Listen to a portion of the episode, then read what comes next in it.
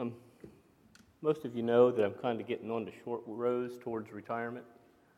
I'm kind of looking forward to that, but you know, there's that first song that Steve um, spoke of about this place and these kids. Oh, look at these kids.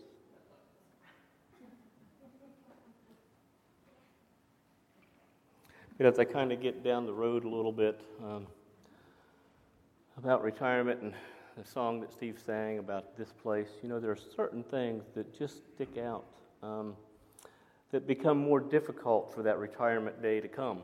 Um, some other things are easier, uh, but there's something about this place. And I hope you all recognize that, that it's significant spiritually, significant in your giving to us. So continue to think about this place, not just today, not just the next seven, eight weeks, but in the days after. Because it's a special place. And it's a special place because of each of you. Um, I, I do want to express my personal thanks for all the gifts that you showered on us this Pastor Appreciation Month. Uh, we just appreciate your love and your generosity in, in many capacities. And um, we pray for Archdale friends almost every morning, as well as Darlene's work and others. And just know that uh, you're dear and near to our hearts, and we'll continue to remember Archdale friends, this place, in the future. Our scripture lesson this morning comes from um, just one verse. Uh, it comes from Matthew 5 4.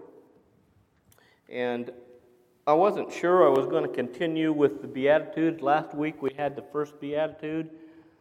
And so I decided that uh, it was uh, good just to go through those. I went back and I looked, and I haven't gone through the Beatitudes here at Archdale Friends. It's been a long time since I've really used them as a basis of of sermons. So we'll be continuing the next weeks looking at a beatitude each week uh, between now and um, the middle of December. And Matthew 5 4 reads, Blessed are those who mourn, for they shall be comforted. And there are other versions of that. We'll be looking at some of those uh, this morning. Last uh, Sunday, after I did the first Beatitude, um, I was talking to one of our members out in the hallway out back, and, and they reminded me of what I had been taught in seminary, and I'd kind of forgotten about that until um, it was actually Rick Sullivan who said, Do you remember, Rusty? Um, do you know that the Beatitudes are really kind of a building kind of thing? You got to have understand and have the first one, have the knowledge of it, and have it in your heart really before you can go on to the second one. And you know, that's correct. I remember reading about that and how each beatitude leads right into the other. And so, to get the first one, you got to have it in an understanding and in a spiritual sense before you can move on to two, three, four, seven, and eight. The first beatitude that we looked at last week was Blessed are the poor in spirit, for theirs is the kingdom of God. And poor in spirit, we learned last week, was you're not necessarily poor financially. You can be on top of the world financially. You can have it all. You can have the right car, the right clothes, the right house, the kids that treat you well. But when you're poor in your heart, when you're empty in your heart, when it's not full, when it's not satisfied, when it kind of struggles. And when you come to that point and you say, oh, there's got to be something more, that's poor in spirit. When you realize that you need God. Those that's lost their way, those that think they're on the way but really aren't. Israel and Judah thought they had it all. God was their chosen people. They were kind of on top of the world. and their world came crushing down because their heart wasn't in God enough. They kind of forgot what they were supposed to be doing, and they lost their way, and they lost it all, even their place of worship, because their hearts were not in the right place. So you got to understand the first beatitude to move on to the second one. We've got to realize that we need God no matter our lot in life. So, this first beatitude should teach us the importance of being detached from things of the world, but it is never right to be detached from God and from His people. If you need God and recognize that, He's going to fill it. Doesn't matter how much stuff you have, when you recognize you need God, He will fill it. So then you can move on to the second rung of the ladder of the Beatitudes. Blessed are those who mourn, for they shall be comforted. Our world, you know, in one sense of the word, uh, this second Beatitude teaches us this. Our world and our communities would be a much poorer place if people did not express the sorrows and the sufferings of others not only in prayers and not only in concerns, you know, with our voices, but in our actions and in our deeds. How often does it happen when you help someone in need that it lifts your spirit? Kind of gets you out of a mournful place or a stationary place or a stagnant place. When you reach out and touch someone and help someone that is mourning or someone that is hurting. It just lifts your own spirit up as well as them. Our Bible reading this week is from the book of Hebrews. It's printed in the bulletin. We're reading through Hebrews. So, chapter 2, verse 1 reads We must pay careful attention, therefore, to what we have heard. And so, you, we think about who this was expressed to. It was expressed to some of the first Corinthians, some of the first uh, Christians in the first century. And so, what had they heard? They'd heard the stories about the life of Christ. They'd heard about what Jesus had done. Of course, there were stories in the Old Testament that they'd heard too. But what they had heard about Jesus' ministry, about Jesus' salvation, about Jesus bringing peace, not what the world gives, but what he can give, not what the world can take away, is what Christ can give. And so, we must pay careful attention, therefore, to what we have heard so that we do not drift away. Israel and Judah in the Old Testament, they'd kind of forgotten what they had heard. Their heart wasn't in the right place. They thought it was because they had all the right stuff. But they forgot their teachings and they lost their way. They weren't where they needed to be spiritually. So we got to hold on to our faith in Christ and his teachings. If you want a strong faith and to be able to pass that on, stay with God. Focus on him and his word. Teach it to your children. Teach it to your grandchildren so they don't drift away. Raise the standard in your home, in your heart for God. Don't water it down with the world. Israel tried to do that, and things didn't turn out so good for them, friends. Blessed are those who mourn, for they will be comforted. When we recognize our need of God, and we recognize our own sin and our own wrongdoings and not taking the right actions, actions not taking the right steps, then we're not going to be comforted. Our heart's still going to kind of be messed up. This verse reads in Eugene Peterson's book called The Message. I don't often turn to the message, but and um, in in from the pulpit, but I like the way this second verse reads uh, of the second beatitude in the message. So listen to it. You are blessed when you've lost what is most dear to you. Only then can you be embraced by the one most dear to you. Did you get that? You are blessed when you've lost what is most dear to you. Only then can you be embraced by the one most dear to you. I asked several people this week what was something that they had lost that was dear to them. You know, what caused them to mourn? And, you know, you get the normal response I've lost my spouse, or I've lost my loved one, I've lost my parents. That was difficult. Some people said, you know, I've lost, lost a home in a fire, I lost all my keepsakes, and so I've mourned that. I still wish I had some of those. Uh, people said, um, I lost my pet. I lost a friend. I moved to a new location and I lost my front yard. You know, mourning happens in different ways, doesn't it? There's other things that cause us to mourn. A painful, uh, a child that doesn't go the right way, doesn't do the right thing, a divorce, loss of employment, or loss of an arm or leg. I think of those who've been in the military or been in an accident that they lose a limb.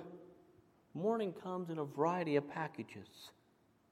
So, as we consider this beatitude this morning, we should understand that the Greek word used here for mourn is the strongest word available. It is the word used to describe Jacob when he learned that his son Joseph was dead. He wasn't, but he was told by his other sons that Joseph, his 11th son, had died. And so that's the word used here for mourn. So it's the kind of grief which takes hold of a person that just can't be contained. It's not only the sorrow which brings an ache to the soul, it is a sorrow which brings unrestrainable tears and uncontrollable sobs. That's one understanding of this second beatitude about mourning. Blessed is the person who has lost that which is most dear to them and precious to their heart. You know, we probably all recall perhaps losing our first pet. I remember when that happened as about a seven or eight year old child, and Frisky had run out into the road, and, and of course, a car, an approaching car came and took Frisky's life. But I also remember when that happened as a father, and we had a dog, and its life was taken by a passing motorist and how our oldest son Rob sobbed and sobbed. And he ran down to the basement. They pulled out a board and he wrote the name of the dog on the board. He etched it in. And we took it out to the woods and put it where the dog was going to be laid. But he mourned. So that's one understanding of this mourning in the second beatitude.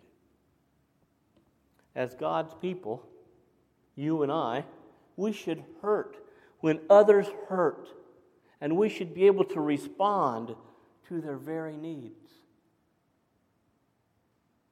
Yesterday, I had a memorial service down at Liberty Friends meeting for a very good friend that came to us later in our lives, Fred Fogelman.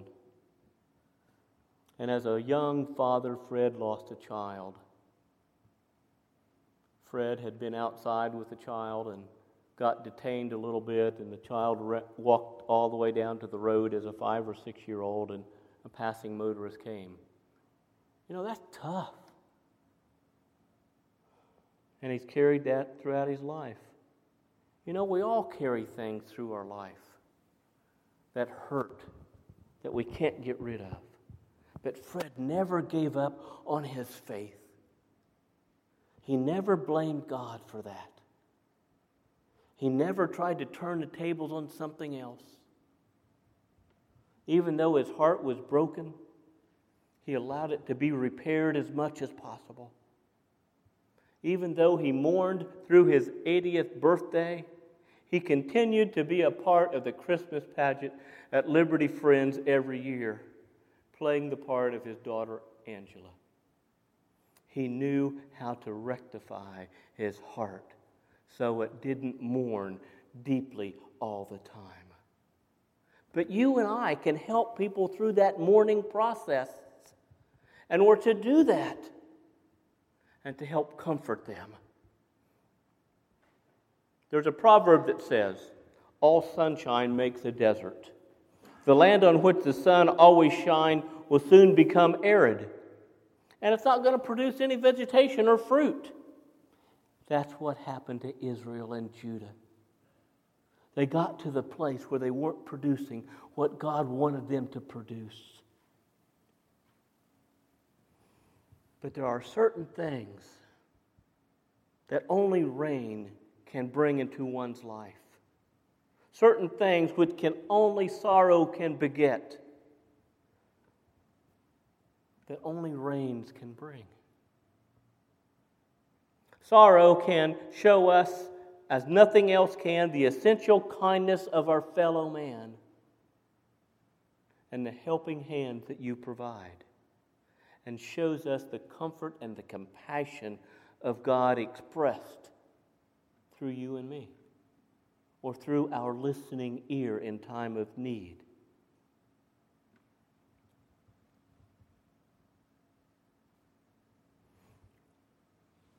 Mourning can drive us to self pity, or it can move us on and be closer to God.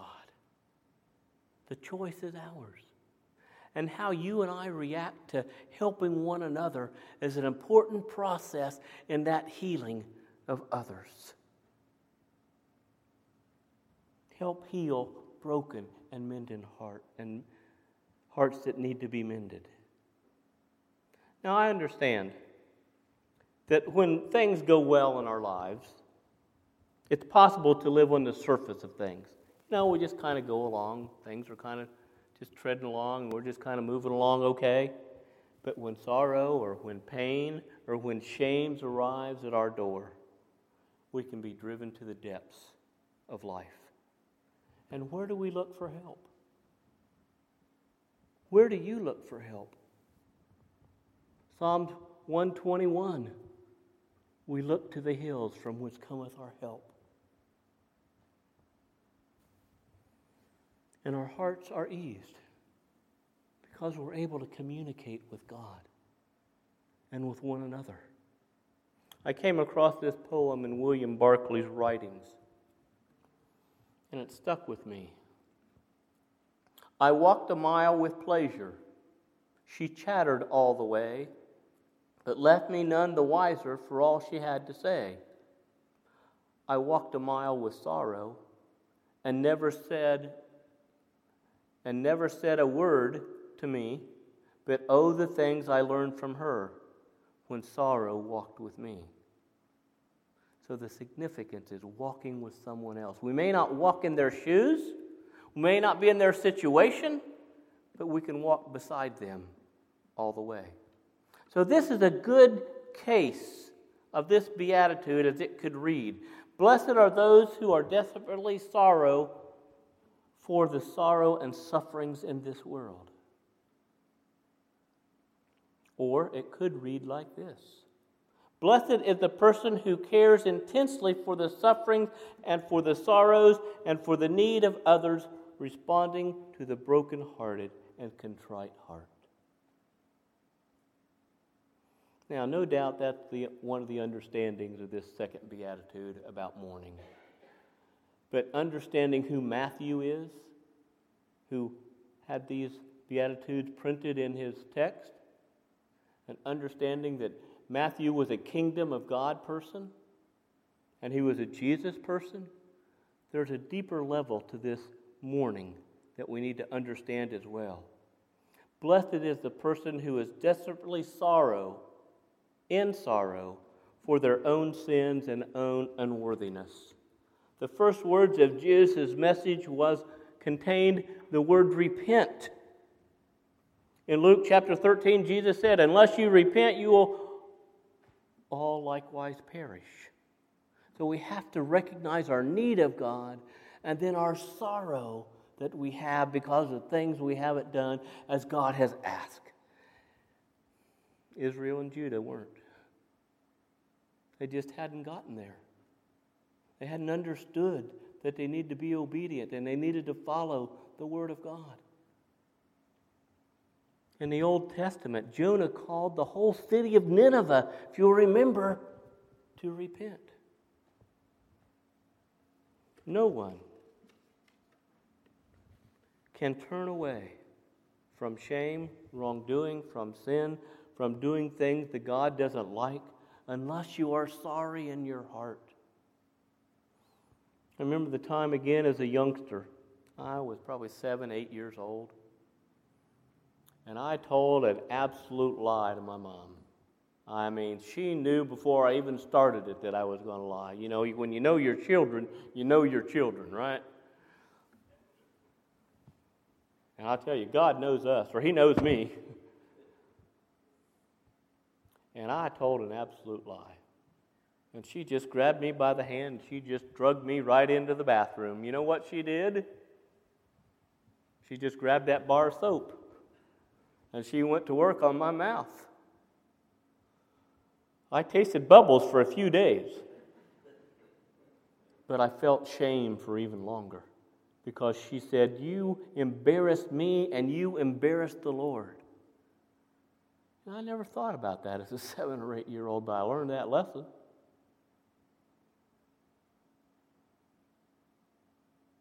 Tell the truth. Follow God. Don't make him look down and say, Look at this world. Look at you. We need to be sorry for the things that we do wrong.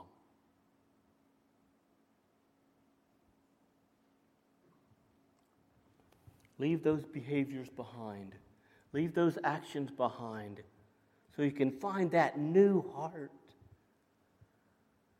that new life that God passionately wants to put in you. This week, I happened to be talking to someone on the telephone that's a member here of the Archdale Friends.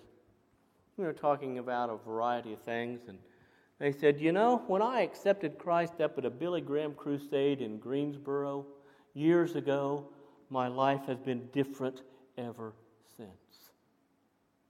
I left a lot of that, he said a lot, I left a lot of that stuff behind, and I became a new person.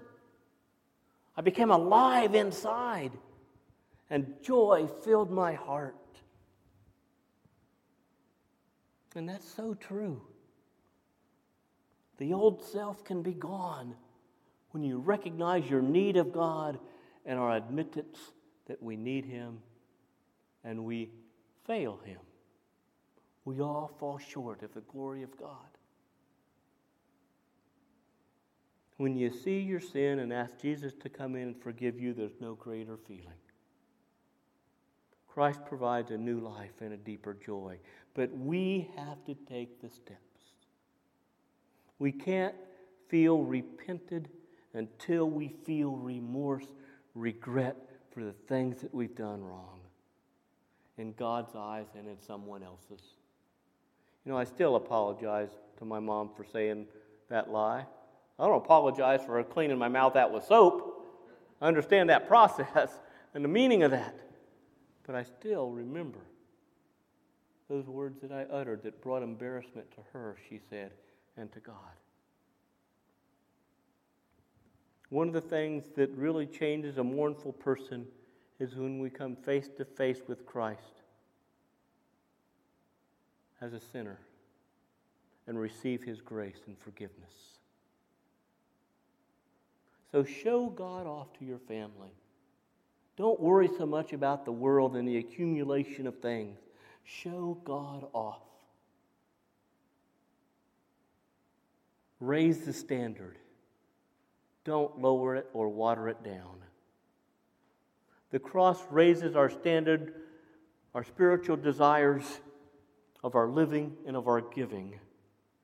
One of the great functions of the cross is to open our eyes to greater things that are before us, to help us comfort one another, in times of need and to recognize our own sin and to ask God to forgive us.